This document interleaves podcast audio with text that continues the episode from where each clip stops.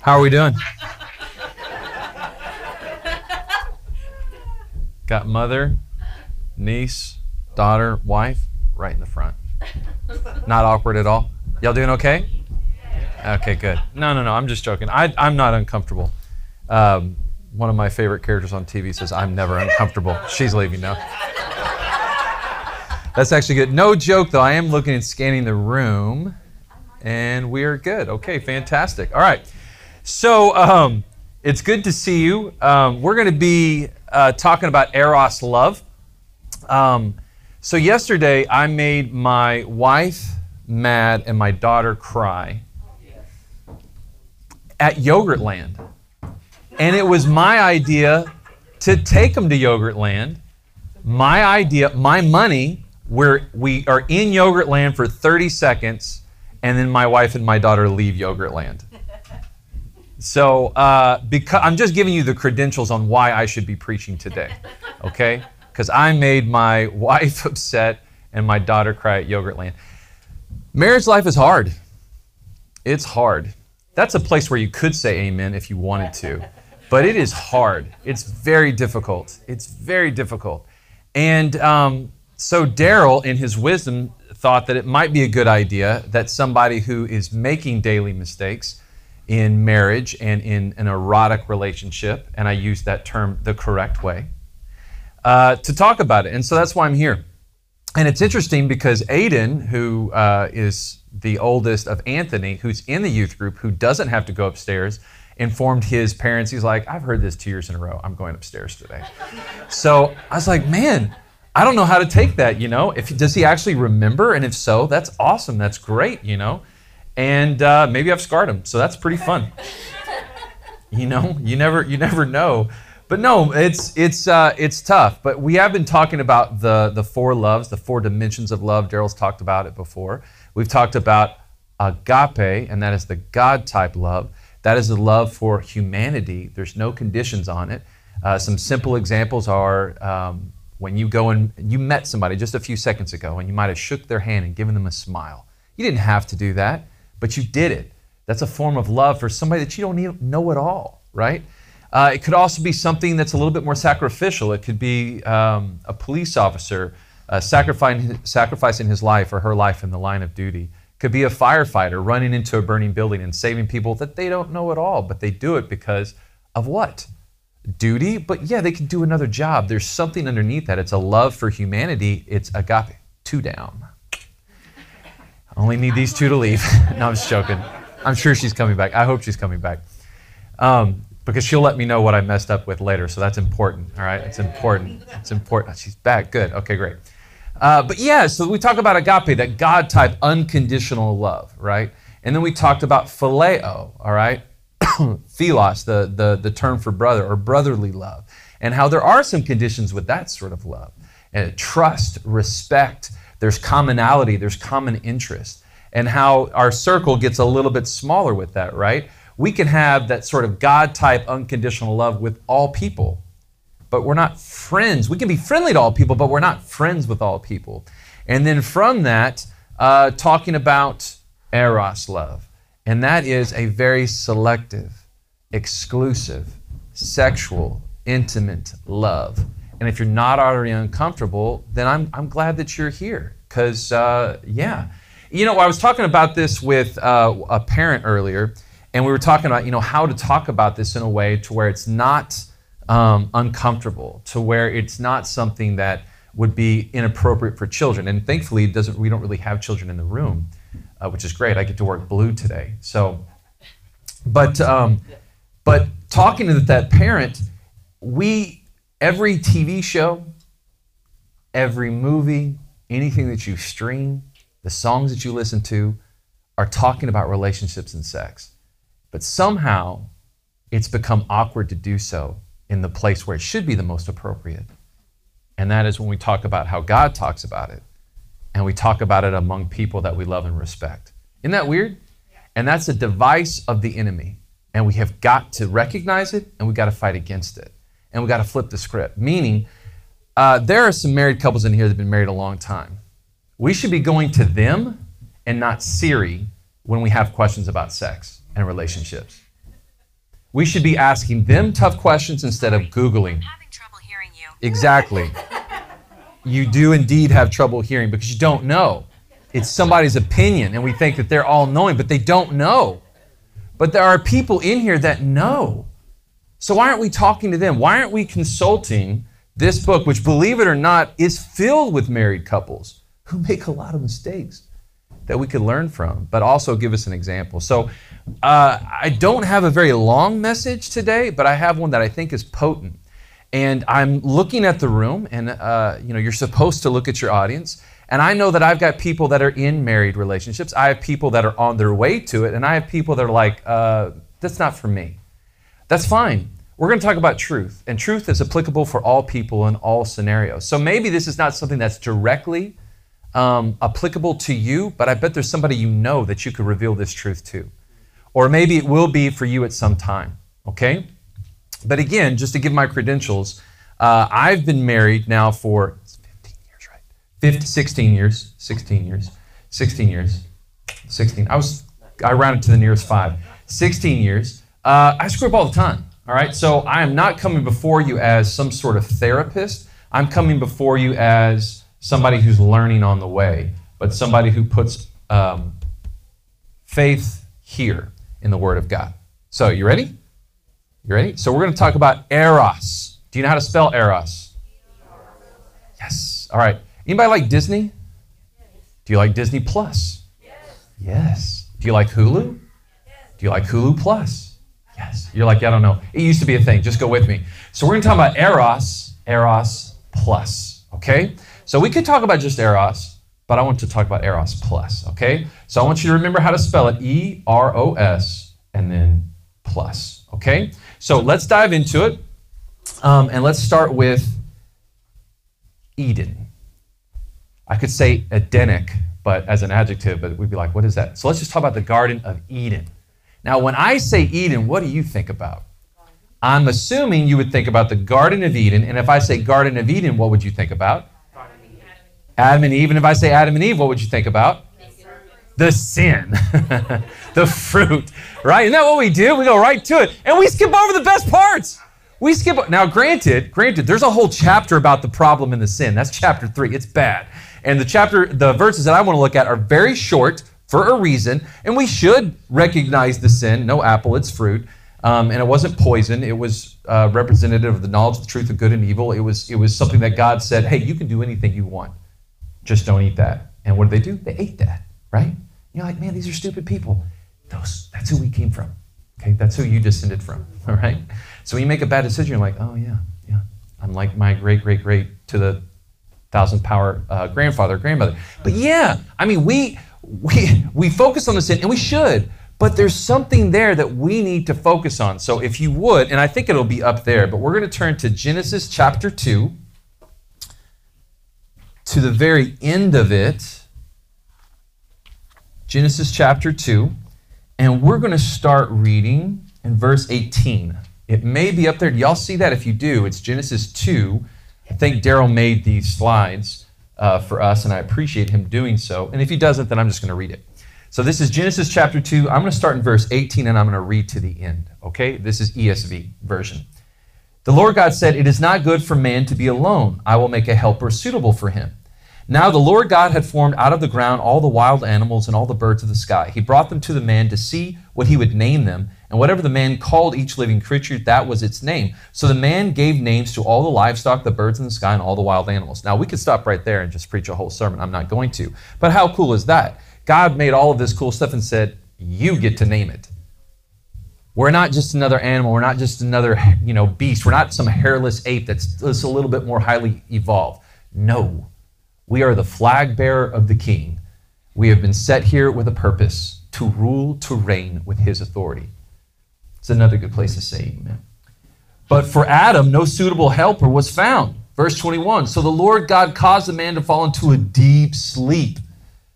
Some of us are wanting that at night, right? You're like, man, can that happen for me? And while he was sleeping, he took one of the man's ribs and then closed up the place with flesh. Then the Lord God made a woman from the rib he had taken out of man, and he brought her to the man. And the man said, This is now bone of my bones and flesh of my flesh. she be called she shall be called woman, for she was taken out of man. Verse 24. That is why a man leaves his father and mother and is united to his wife, and they become one flesh. That is the PG version of they united physically. Okay, they swapped spit and DNA. All right, they got together, had sexual intercourse. And then it says, Adam and Eve were both naked and they felt no shame. So that feeling that you're feeling right now, they didn't have it. Okay? You're like, what did we just talk about? What did we just read? Yeah, they didn't have that at all. So here's what I want you to focus on about Eden. Okay? Paradise, man, woman, working together, naked. No shame. Spring break's coming up. And so I've been thinking about what do I want to do on spring break? Okay? And I'm probably going to be doing a lot of staycationing because we've got small kids and traveling. We need like a good three weeks, not just to travel. We need like a week to set up, a week to do it, and a week to recover. And so spring break's going to be a lot of staycation. But ideally, if I had the time, then I would get uh, my kids and we'd travel somewhere cool. All right, I'd take them somewhere, experience another culture, let them see people that don't look like them, don't talk like them, don't eat like them, but still worship Jesus. I think that would be awesome. So I would love to do that. And then send them home, and me and my wife have our own Eden experience. That sounds like a great vacation, right? Man, woman, working together, naked, no shame. That's how God created us. Did you hear that? Sex is a beautiful thing. It was created by God. It has turned into something nasty and ugly by the work of the enemy and by our fallen nature. But it has always been designed to be something beautiful, something amazing, something that has a lot of purpose. And I want to quickly go over that because and, and then move on, but I don't want to spend forever on it. And the reason I don't is because Eros love, this sort of marriage, erotic love is not sex. Sex is an aspect of it, but it's not it. Okay? So when we use this expression in our society, make love, not a good expression. It can be a type of way to express love, but it is not love in and of itself. Okay? Uh, if so, I mean, because what I see dogs doing in the backyard, what I see bees and stuff doing, it's not love, man. Not love. Don't want to have anything to do with that. Okay? That's whatever it is. Okay, that's just nature doing its thing. But why do we do it then? Why, why, why did God create it so that men and women would be in this sort of relationship uh, and have sex? Three reasons why we, we have sex. By the way, if you're taking notes in your bulletin and there's that blank spot, just put a capital E, capital R, capital O, capital S, and then a cross at the bottom. Okay, it's an acronym. We're on the first E, which is Eden. But a little subsection of that is why do we have sex? We have sex for three reasons. One, the most obvious, pleasure. Feels good, feels awesome. God made it that way. Isn't it cool that He made it that way? What if it would have been a terrible thing? Right? And I know some of the women in here is like, it ain't that great. No, most of y'all, it still can be great. Okay? It can be. It can be. And it was created so that it would be great. Because do you remember the first command he gave them? He said, Be fruitful and what? Multiply. Multiply. And there's only way that men, men and women can do that, and that is to get together physically, to have two people to become one flesh. You're like, man, that's graphic. Yeah, God made it that way. And it's supposed to feel good. It's supposed to feel good. How cool is it that it does, right? It's not the only reason. Progeny. It's a fancy word that means to have kids. Pleasure, progeny. We have sex the same way that all of those other animals that I uh, mentioned have sex, and that is to create little ones that are like us in a scary way, a lot like us, right? And that's amazing too. It's not, you know, what if he said, okay, to have a boy or a girl, you need to get a big pot. You need to go and get enough magnesium, some zinc, some oxygen, and hydrogen. By the way, Adam and Eve, I know you don't know anything about this yet, but you know, there's people that think later on that I need to talk this way or I don't exist. So I'm going to go ahead and put it down. It means nothing to you. So go and find all these elements, put them together, stir it up. What a terrible way to make a person. And how, man, we would screw it up, wouldn't we? Oh my goodness, I forgot the calcium. I have a jellyfish for a son. You know? I mean, it'd be bad, right? Be terrible. But how cool is it that I and my wife get to hang out, have a lot of fun, hopefully for about 10 to 15 minutes. And a few months later, there's a little Craig or a little Rachel. And you know what? We didn't have to get together and figure out the chemistry or the biology. We just got to have fun. How cool is that? It's for pleasure, it's for progeny. But the third one is the one that this, our society doesn't realize, and that's partnership. Sex creates a strong bond that even if it didn't feel good and it didn't create kids, it would still create this bond. I'll be honest with you. So, this past year and a half at my new job, it's been a little rough. And that's a little bit of an understatement. Okay? It's been tough. And I have needed the partnership aspect of the relationship with my wife to get through. I mean, yeah, the pleasure part, great. Progeny, well, I'm done. All right, I got fixed. Okay, I, I can't have any more kids. All right. By the way, no, great guy in Richardson. It's cheap, it's awesome, doesn't hurt. If you need to know, you let me know. Okay. Right now, the pleasure in the partnership is good enough reason for us. Okay. So we get uh, and we and we're intimate, and yeah, pleasure, great. Progeny, have too many of them already. But the partnership of it, the partnership of getting together intimately with someone else creates this this strength. It's like a superpower drug. And it's like, man, I don't want to go to work. I don't want to do this. I don't want to that. But man, I'm ready to go crush through this wall with my head first because of my relationship with my wife. And it's not that sex alone creates that, not at all. People can have that sort of bond with their spouse if they can't have sex. There are people that do that. In fact, there's some awesome Christian examples of that. But it doesn't hurt. So, sex, pleasure, man, it feels great. Progeny, but the partnership. And here's where society screws it up. They'll say that, yeah, sex feels great, go do it. If you want a kid, yeah, go do it. And they'll think that the partnership doesn't exist so that you can do it with anybody. You can have multiple partners. And what they don't realize is that then it actually becomes the opposite. It becomes a poison and it ruins you and other people. You make these connections and then rip them apart. And there are, there are long, deep scars in people's hearts and souls as a result. So we need to know that sex is for pleasure. It feels good. It is for progeny. We need to make little ones. In fact, if you, if you are listening out there, there's some people who are like, yeah, we have too many people in the world. It's actually a myth. We actually need to have more babies. I don't know if you know that, but the birth rate in almost every Western country has declined. We need to have more babies. You want a real quick example of that? Ask any person over the age of 60 how many brothers and sisters they had. Then ask anybody younger than 40 how many brothers and sisters they have you're going to notice it's about half to a third. So, my recommendation for all the married folks out there need to have more babies, okay? Get it done, all right? Tonight, make it happen. Adopt, foster, get involved, okay? Do what you got to do, all right? Fruit from a, yeah, I could get into more than that, but I'm not. But yeah, so the partnership aspect is so strong, it's so powerful. And it's that part that God, it, it's, it, it doesn't matter what happens, how old you get, that part of intimacy is not going to change. That's what actually gets stronger. Even if the actual sexual experiences decline with age, which by the way, they don't have to, that's another myth, but let's say they do, the intimacy doesn't. The partnership can get stronger. In fact, oftentimes is much stronger. I don't know if you've seen people who've been married 40, 50, 60 years, but there's this weird sort of there's a partnership there that's like iron, you know? And I look at them like, man, I'm not there yet. I'm headed that way, but I'm not there yet. Like their fights are even different.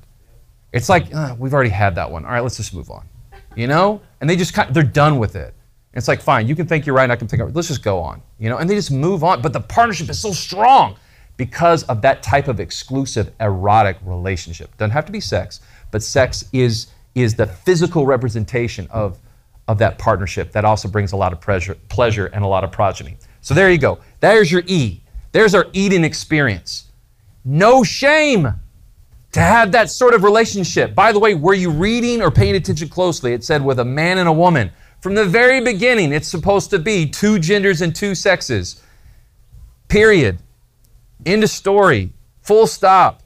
And yes, I know we live in a society that is saying other things are okay, and I'm not talking about politically speaking. I'm talking about the law. We live in a free state. Whatever people do behind their closed doors, that's what they do. I'm not talking about that. I'm talking about what does God want? That's what I'm talking about. I'm talking about how do you get the most pleasure, the best experience with progeny, the strongest partnership is with a man and a woman for life. Period. And if you're like, Craig, you're not allowed to say that. I didn't. He did. And so it doesn't matter if I'm right or wrong. This matters.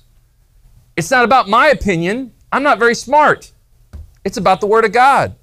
So listen, I'm not going to get in some exchange of words. I used to, and I would either sometimes win, many times lose, or a lot of times we just got angry. I'm not into that anymore. Like, well, I don't agree with it. That's fine. You don't have to agree with anything I say. It's not about me, it's about this. And if we really want to be, now I'm talking to the church, we want you to live your best life. We want you to live a godly life because that's how you actually achieve the most joy, the most fulfillment, the most purpose. And if you want to achieve the most joy, fulfillment, and purpose, then your marriage should be a man and a woman for life. That's how you'll experience a man and a woman working together naked without shame. That's my great spring break, and it's happening. Okay? And it's happening for you too. It may not be at some island, it may be behind closed doors when the kids are asleep and hoping they stay asleep. You know? Whatever. But it's there for you. Paradise is there for those of you called to be married, which, listen, I probably should have said that at the very beginning. There are people that are called not to be married. You're like, well, there's no eros for me. No, your erotic relationship is with God Himself. It may not have a physical component, but that sort of intimacy God's going to have to you. In fact, in some ways, in some ways, if we read Scripture closely and we look at Paul, um, or if we look even at the example of our Messiah, there's a blessing in that for those who are not called to be married. You may be called to be celibate. But 95% of you, give or take, are not called to be celibate. So I'm talking, this message is specifically for you. But this intimacy and God's promise is still for all people. That was letter what? E. All right. What's next? R. There we go. What do we want for R? Romance. Like Craig, you already talked about sex. Yeah, exactly. It's not the same thing. So if you look up romance, you're to feel you're to find different definitions. But one is basically the mystery and excitement associated with love. Okay, Let's go with that. Let's go with mystery and excitement and, and, associated with love. What love? Let's be specific. That's the problem with the English language, by the way. This is the reason why Daryl does the four dimension of loves, and we use these Greek words like uh, agape, phileo, uh, eros, storge. What's that? That's the affection that's found in all of them. A handshake, a hug, a kiss, sex. That's all different types of storge that fits into the different dimensions of love. Why do we do that? Because we all say the word love. I love my dog. I love pizza. I love the sky. I love my wife. Obviously, not all the same thing. So that's why we're using these Greek terms. So romance, romance is not necessarily just limited to sex. So what are we going to talk about romance? Let's turn to the Song of Songs, which we preached on before in here. Anybody read the Song of Songs, also known as the Song of Solomon? Anybody? Ooh, look at that. Thank you. That looks good. I didn't make that. They made that. That's quick. So the Song of Solomon, the Song of Songs, is really X rated material. Back in the day, only Hebrew men of a certain age could read it. And you may be reading, you're like, well, it's kind of romantic, but I don't see all that. Yeah, because we're, we're people that are so limited when, with our imagination that we've got to see it. And we don't use these sort of words. And some of the men in this room, maybe we should take a note from here, okay? Because this is some pretty salty um, beautiful, graphic language of a man and his wife and how they see each other. Okay? So, with that in mind, let's look, uh, we're going to look at two passages. The first one, the woman is talking. This is at the end of chapter, chapter 2. This will be chapter 2, verse 16, to the very beginning of chapter 3, verse 1. And if it's up there, great. If not, just listen to me. This is the woman talking. My beloved is mine, and I am his. He browses among the lilies until the day breaks and the shadows flee. Turn, my beloved, and be like a gazelle or like a young stag on the rugged hills. All night, all night long on my bed, I looked for the one my heart loves. This is desire, right? This is a woman saying, okay, that's my guy. I, I'm, I'm, I'm looking for him. I want him. I can't wait. He, he can he searches around all the lilies, but I'm his one. Now listen to the man. And here's where yeah. Buckle up. Verse 1, starting chapter 4. The man is speaking, the, the husband. How beautiful you are, my darling. Oh, how beautiful. Your eyes behind your veil are doves. Your hair is like a flock of goats descending from the hills of Gilead. Your teeth are like a flock of sheep just shorn, coming up from the washing. Each has its twin, not one of them alone, meaning she's got all her teeth. hey, back in the day, I mean, there could have been, yeah, this guy was out, he didn't have his twin, you know, it could have been that sort of a thing. Your lips are like a scarlet ribbon. Your mouth is lovely. Your temples behind your veil are like the halves of pomegranate. Your neck is like the Tower of David, built with courses of stone. On it hang a thousand shields, all of them shields of warriors. Your breasts are like two fawns, like twin fawns of a gazelle that browse among the lilies. Until the day breaks and the shadows flee, I will go to the mountain of myrrh and the hill of incense. You are altogether beautiful, my darling. There is no flaw in you. Come with me from Lebanon, my bride. Come with me from Lebanon. Listen, man, that is some, borrow that language, okay? If you were like Jerry and you weren't, you know, you didn't come up with anything for Valentine's, and it's on a Monday, oh, you know, whatever. And by the way, dumb holiday, don't have to celebrate it, okay? Do, do celebrate it. Do it. Do, give her something, but you don't have to, okay? You should, but you don't have to. But uh, but yeah, I mean, borrow that language. This is a this is a husband that is describing his wife in graphic detail and how much he loves her. And listen, the Tower of David might not get your motor turning, but that was a high compliment.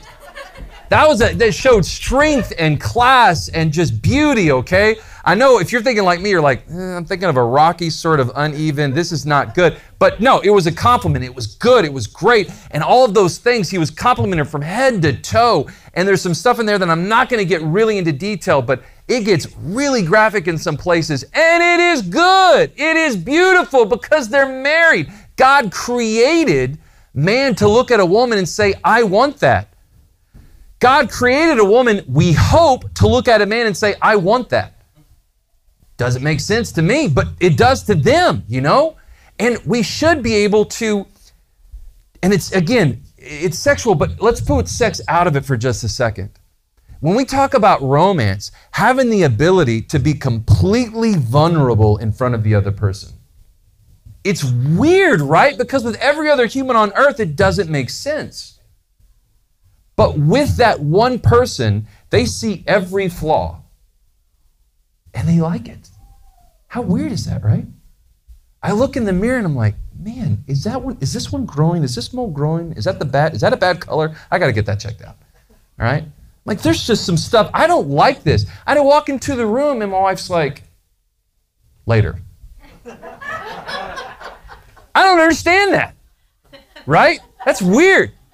Because I'm like, man, I need more layers, more layers. I need layering, okay? two, maybe three shirts, maybe a coat, you know? I need bigger boots. I need something. And my wife's like, no, take it off. Isn't that weird? And isn't that beautiful? Because that's how God designed it. That's romance. And notice the word, we said mystery before, right? I've known her since she was three.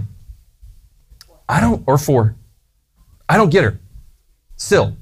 completely. I understand her more and I can predict her more. It's like I'm getting better at the weather. But I don't understand what. I don't understand tornadoes or hurricanes. I kind of see when they're coming, but I don't get them. I don't understand how in Texas we can have three inches of ice out there and then it's sunny the next day. I don't get it. I enjoy it. I don't understand her. I don't get it. But I get to learn it. I get to be a part of it. I, I get to enjoy it. And the same thing uh, with her and me. That's that's romance. And, it, and we're meant to have it. And it's not a bad thing. And again, it's not a sexual thing. It's enjoying the exclusive vulnerability relationship with that other person for life, forever. Until death do you part. That's why we say that, by the way. Until death do us part. All right, from the R, we're going to go to the O. And this is, we're going to turn to Mark 10. O is for only one. If you want to write it down, only one. So again, what was E? Eden, right? Paradise. I'm alone with someone else, naked, no shame. Sex is good. It's for pleasure, it's for progeny, it's for partnership.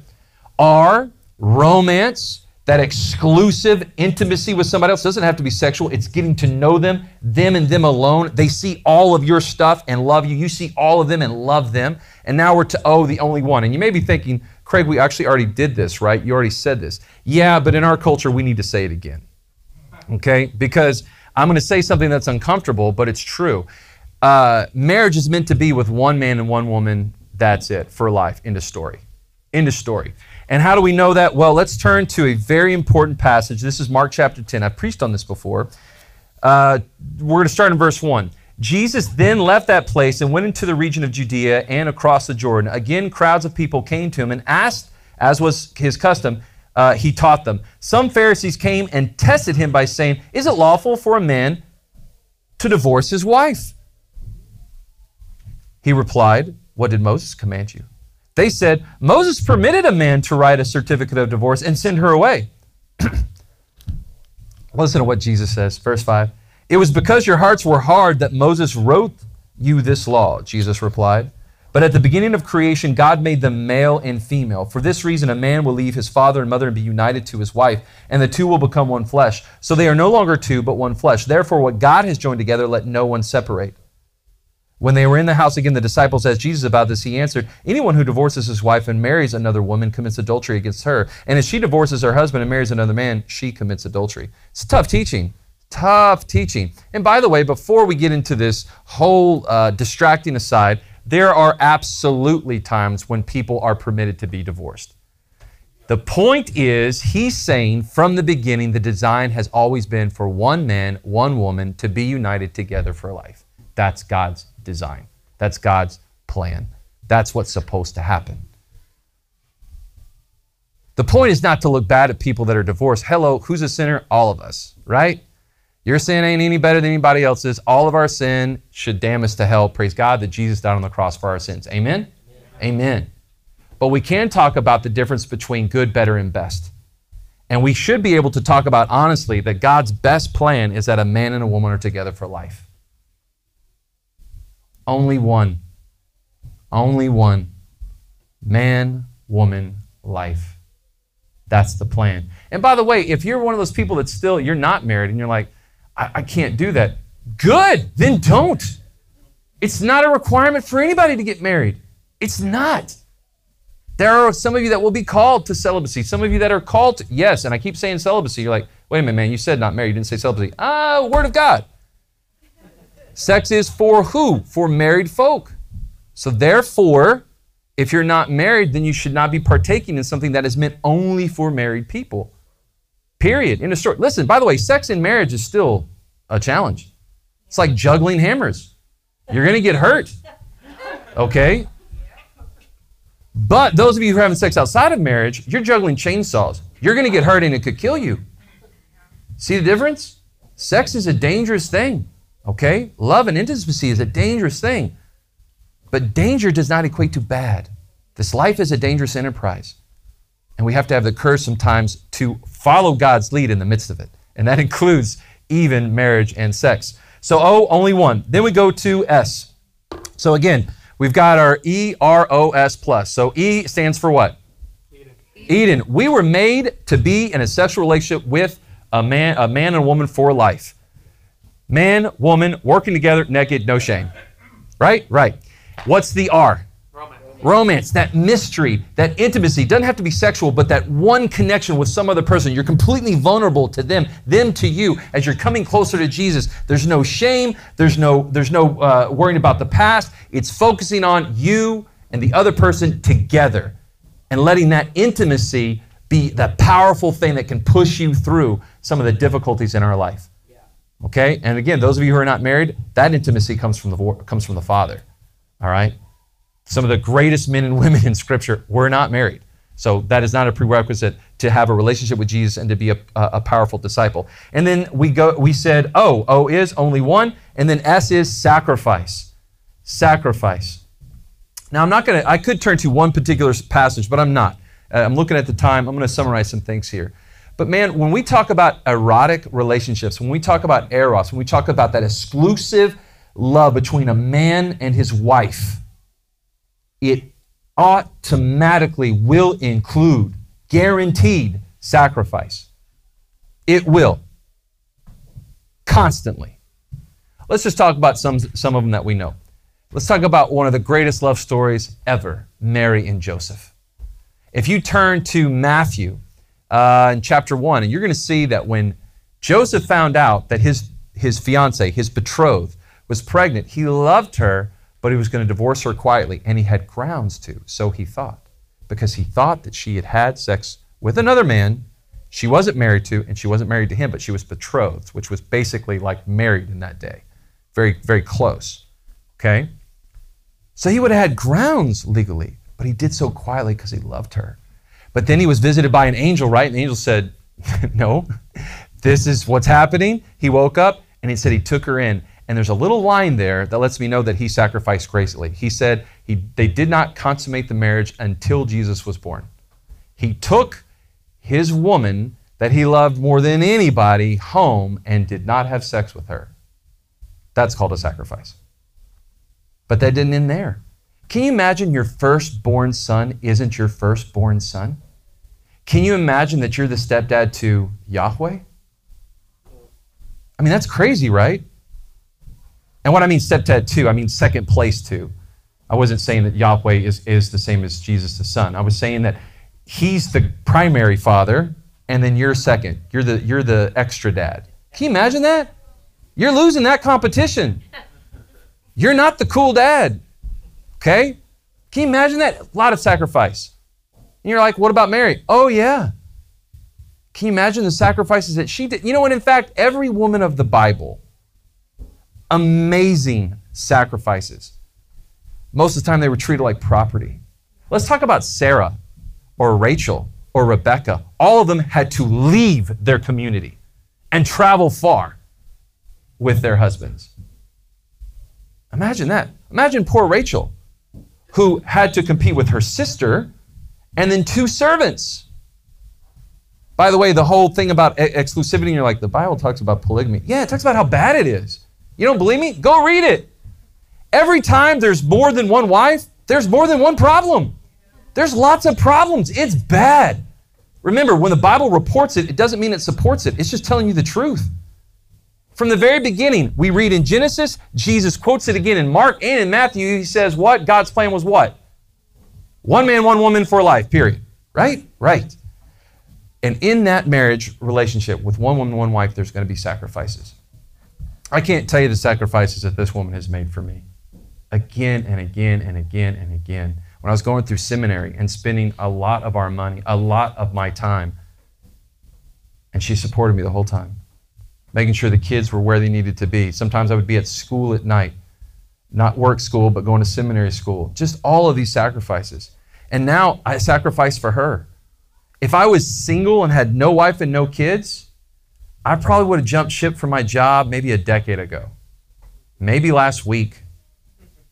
But you know what? I've got my wife, four kids, four other humans, two dogs, three snakes. I can do without the dogs and the snakes. But I've got all those humans. I, I, I'm going to work tomorrow. Doesn't matter how bad it is. Doesn't matter if there's anxiety in there. I'm going to work because that's my woman. She's got needs. No. But I mean, our whole family, I've got it's not it's not true at all. Not true at all. But we do sacrifice for each other. You have to. You do small sacrifices, physical sacrifices sacrifices with time, with money. It's part of it. And you know what? It's worth it. It actually becomes this weird thing that's motivating and, and you enjoy it. And, and let me just say to the married folks in the room if you have a hard time thinking about how you're sacrificing for your spouse, you're doing something wrong. Every day there should be something you say, yeah, that's a sacrifice, and I want to do it. I enjoy doing it. And maybe that's why some of the older couples in the room are like, I don't see it as a sacrifice anymore. Man, you you you graduated, all right? You got your diploma. You're better than us. But as we get there, it may feel like it takes something out of us, and it should. It should. That's that partnership again. All right, last thing. So we spelled out Eros. E is for Eden. Remember the original God's plan man, woman working together for life, naked, no shame. Romance, there should be that mystery. There should be that vulnerability. There should be that willingness to share with completely who you are with that other person, the ugliness, the things that you're dealing with, your hopes, your dreams, your fears with that one other person, and they reciprocate. And there's this, this connection that's mystical and exciting and, and should be new. It never gets old. Oh, only one. It's only with one other person, folks. Only one. S, sacrifice. It's going to require sacrifice. And finally, the plus. Here's the bonus. I'm not going to turn to all of them, but the bonus is cross. It should be all about the gospel. And here's my example. Here's a, a couple in scripture that we don't hear a lot about. I'm going to turn to just one passage, but you can actually find them in four different places. Their names are Priscilla and Aquila. Do you know those names? Those of you who have read, uh, we can find them in, in, at the end of 2 Timothy, the end of 1 Corinthians. We can find them in Acts. They train up this guy called Apollos, who becomes this great evangelizer. They work with Paul, but I want to read this especially. This is at the end of Romans. And I want you to notice that every time that these people are mentioned, they're always mentioned together. Always. And they're always mentioned together doing the work of the gospel. Always. So, how do you have this awesome relationship, this awesome marriage? Eros. Make it like Eden. Make sure there's romance. It's only one person and there's going to be sacrifice. But you want to take to the next level? You don't want to have Disney. You want to have Disney Plus. You don't want to have Eros. You want to have Eros Plus. You make sure that you're united in ministry. You're united with the gospel. This is 16. Uh, let's go to verse 3, I believe. Greet Priscilla and Aquila, my co workers in Christ Jesus. They risked their lives for me. Not only I, but for all the churches of the Gentiles are grateful to them. And there's another passage where it says that they have a church meeting in their home. That's your goal. That's my goal. Yeah, man, have all the sex that you can, that you're able to have. It's pleasurable, it creates progeny, it, it makes that strong partnership. Absolutely. Don't have that shame. Be vulnerable in that romantic relationship with only that one person. It involves sacrifice and it'll be worth it. But really, if you want to take it to the next level, if you want to take your marriage to the next level to make it the most romantic, the hottest it can be, you will work alongside them in the ministry of the gospel. Your home is open to others. You're preaching the gospel to others. You are showing them an example of a godly love. That's my challenge to you. Let's pray. Father, I thank you very much for this community and their willingness to listen um, as we've been going through love, um, the different types of love. And I pray that uh, this church, we do this either every year, every other year. I pray that it doesn't become stale. I pray that we we see opportunities to love other people with that God type of love. That we see opportunities to build strong friendships that are built on trust and respect, a mutual, a mutual love and devotion to you. And also, Father, for those in the room that are called to, that we will have that, that erotic relationship with a man or woman that you have destined us to be with, that you have planned for us to live a life of no shame, like they did in Eden, to live a life full of mystery and excitement, of romance, with only that one person, where we will sacrifice and it will remind us of your great sacrificial love for us, and that we will be united in your work, in the kingdom building, in sharing the gospel that those called to that, that we, they will do it with, with, with zeal. And for those that are called to a celibate life, Father, I pray that they realize what a special, unique calling that they share with some great people of the Word, and that they too know that the intimacy is promised for them. That you, in fact, for all of us, you are our great lover that has sacrificed so much for us, that knows our flaws and still loves us. I pray that everybody in this room, Father, will know that you love them more than any man or woman ever could, more than any parent could, more than anyone ever could. That you love us, that you showed that love by sending Jesus to die, that through his resurrection we have hope to be with you forever in the midst of that glowing warmth of your love that everyone here knows that and believes that. We pray that in Jesus' name, amen.